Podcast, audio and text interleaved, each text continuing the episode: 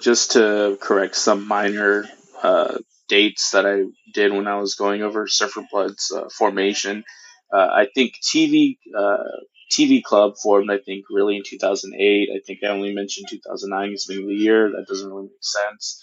And then also a really minor thing. I said 2007 is when Snowdonia came out. Obviously, that's wrong. I meant 2017. But yeah, thanks for hearing me out. Hey, how's it going, everyone? Thanks for joining me on a new episode of the Music Reviewer podcast. My name's Josh, and today we have another album review on the album review series. Today's episode is going to be episode 35, covering the latest album by American indie rock band Surfer Blood, titled Carefree Theater. And whether you're coming back or joining me for the first time, welcome to the Music Reviewer podcast. I'm just a guy that likes to talk about music. I review albums mainly. Sometimes I review albums that are more than a month old if I feel like talking about them as well. Also, I cover on a weekly series Best and Worst Track of the Week, covering tracks that come into the Billboard Hot 100. Also, if you're interested in listening to something different. But yeah, before we get started on the Surfer Blood review, I just want to let everyone know the last album review was over 21 Savage and Metro Boomin's Savage Mode 2.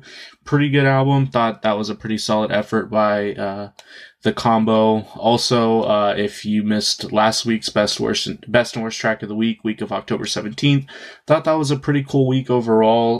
But also, if you're wanting a more brief review of Savage Mode 2, I basically had to cover it on Best and Worst Track of the Week, but also I covered some more songs by artists like Shawn Mendes, Dua Lipa, and Blackpink. If you want to hear some thoughts on that as well. But yeah, let's go ahead and get started on this Surfer Blood review. So like I was saying, Surfer Blood is an American indie rock band from West Palm Beach, Florida. They are currently signed on to Kanine Records. They're basically a four-piece rock band that has seen a bit of lineup changes since their inception sometime around 2008 or 2009. Sadly, that's partly because of the passing of a band member in the mid-2010s. Basically, the formation of the band surrounded members' last names Pitts and Schwartz.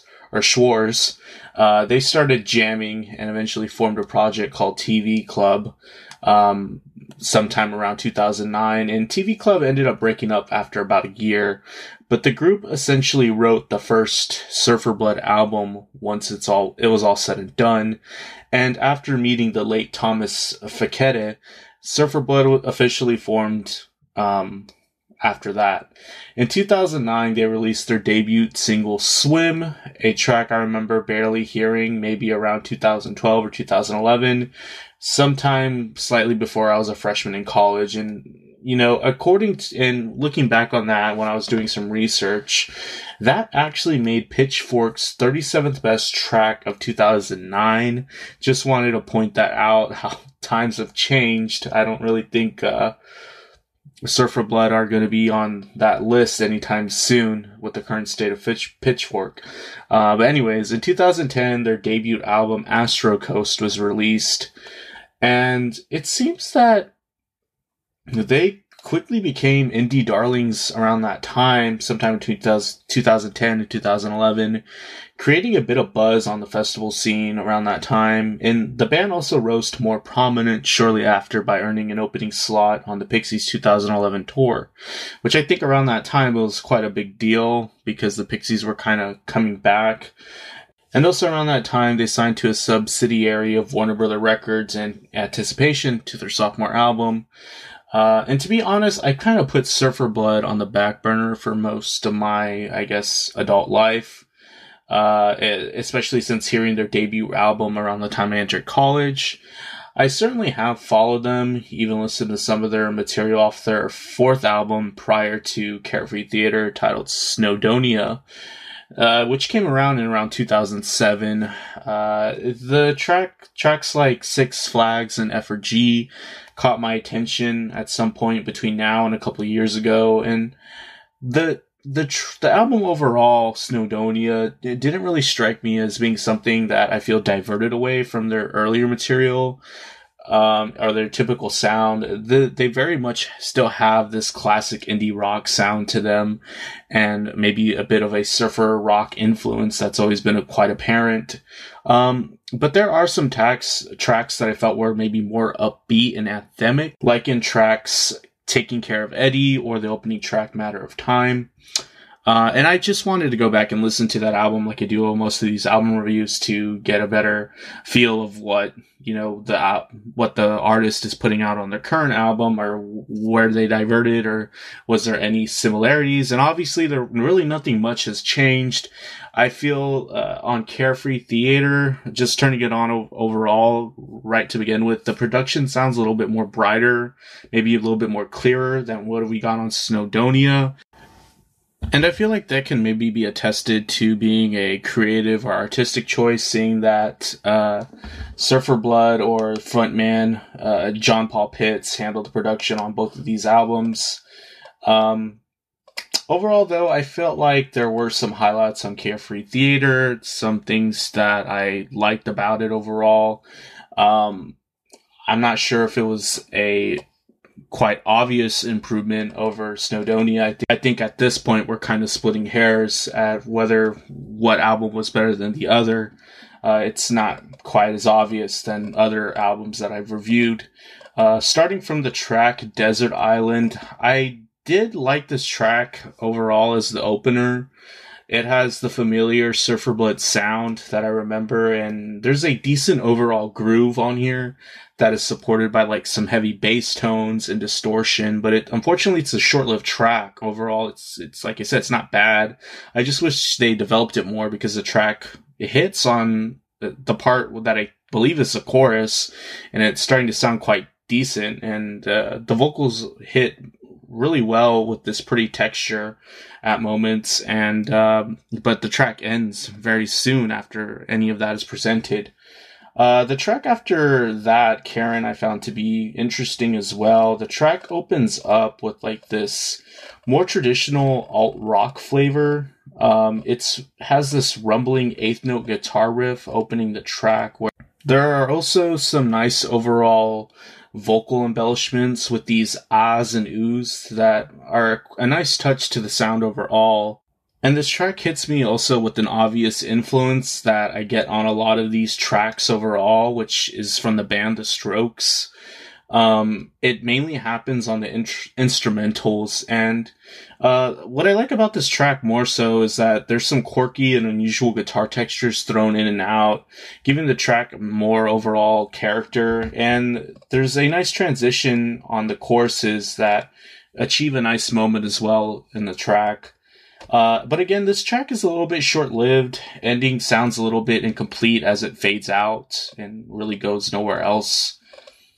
The track after that, Carefree Theater, the title of the album, I felt like wasn't as prominent overall on the album. To me, it just has, it's pretty true to the indie rock genre, kind of like what you'd expect to hear from a band playing to a college crowd at like a dive bar or some co-op on any given night around a college campus. There's some New Order influence on this track that I felt was nice too. And the track after that, Parkland into the Silence, (parentheses), honestly, it just reminds me more of Strokes material, especially on the instrumentals. I felt like the track wasn't much of a highlight either. But we get a change of character and a highlight on the album afterwards in the Tempest Eye. The track has more of like some psych flavor to it, with like this blanketed bright synth tone thrown on top of the instrumental. There's some great jammy flavor to this track as well, like on this very mobile bass line and this choppy drum style thrown around it as well. And the track develops with like some different character changes, like in the instrumental interlude halfway through, where the track has like a lot of anticipatory nature to it, like you're just waiting for a build-up to happen. And then also we have like a lighter and airy nature on there as well. It features a fade out on this track as well as the track ends, but I feel like on that track it's developed more, and overall it's more appropriate to the track. The next track after that, in my mind, I felt was, for the most part, it was middle of the road for me. some lighthearted nature overall, but it just didn't stand down to me. There's some parts on here that remind me a bit of Snowdonia. But then on the track after that, Unconditional, I found it to be a highlight. I found the track to be decent. There's more usage of like bright synth tones blanketing the instrumental as well, and the track overall has more of an upbeat flair to it, and I'd say this mood sounds better and suits the band overall. I feel like Surfer Blood is best when they're doing that, and I like the playful lead guitar melodies playing off the vocal throughout the track. I think that's a nice touch. And there's an instrumental breakdown with like some more focused guitar solos, which I felt was a nice moment as well. And it's not a bad track. And then after that, we get a track that I felt didn't quite hit as well on Summer Trope. It's very mid-tempo, and overall, it's a pretty simple and straightforward track, but it accomplishes really just this groove that is fun throughout the track, that is at least somewhat engaging. And they have some very Strokes-like guitar solos towards the end, especially on how the tone sounds on those guitars. The next track after that was another confusing one, Uneasy Rider. There's some typical indie rock jingliness here, but I felt maybe there's just a lot of Strokes character on here, especially in like the drum performance and the guitar tones again that are utilized here. It wasn't a bad track though. The next track, Doer, is another interesting moment. It has this very dreamy nature to it. Maybe if I had to be, for lack of a better example, maybe some dreamy Cage the Elephant type material. And then, you know, it has like a bit of like a 60s flair almost. The track seems to aim for somewhat of an anthemic nature to it as well, and I think it lacked some energy that it would needed to pull that off, but the track doesn't really need to be anthemic either to be engaging. It was just a decent, like, dreamy sounding track. And then towards the end, we have Rose Bowl closing out the album, and I thought this was a decent track. I didn't like it as much on my like second or third listen, but I'm surprised here the overall sound that this track was given with this organic instrumentation and this folkiness to it. We have a return of like the blanketed synth tone thrown on top of the instrumental, and I like the overall nature of the track. It's relaxing and subdued, and it's a nice direction I think maybe the band could explore more. It's maybe a track about California, and there's like some nice brief dueling guitars towards the end. Probably one of the better tracks on this album. And yeah, overall, when I went into this, I didn't know really what to expect. And from Surfer Blood in 2020, they've been around for quite some time now. Honestly, I thought this album was better than, you know, middle of the road. There's certainly some highlights on here. I don't know if I quite enjoyed their debut material or maybe the stuff in between. I'd have to go back and listen to more of the discography, but I thought this was better than, you know, the average indie rock album. I would rate it a 6 out of 10 as a rating. If you're a fan of Surfer Blood, go ahead and check this album out. You might like it a lot, or you might feel the same as I do. If you're a fan of like indie rock or alt rock in general, you might really like some of the material on here due to like the obvious comparisons I made to the Strokes, but I don't want to give you the wrong impression either. This isn't like a Strokes tribute, you know, instrumental album, or on the instrumentals at least. This is overall a Surfer Blood album, and it sounds like it.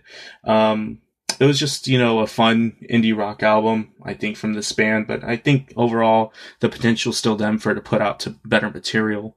But anyways, yeah, if you joined me to the end of this review, thanks for tuning into this episode of Music Reviewer Podcast. Stick around later this week. I'll drop a Best and Worst Track of the Week for whatever happened this week, and also another album review. But yeah, if you're enjoying this podcast, wherever you're listening, if you're on YouTube, like and subscribe. If you're just on any old streaming service, if you're enjoying it, give me some feedback on the comment section. Or just subscribe. But nonetheless, take care of yourselves. I'll see y'all later.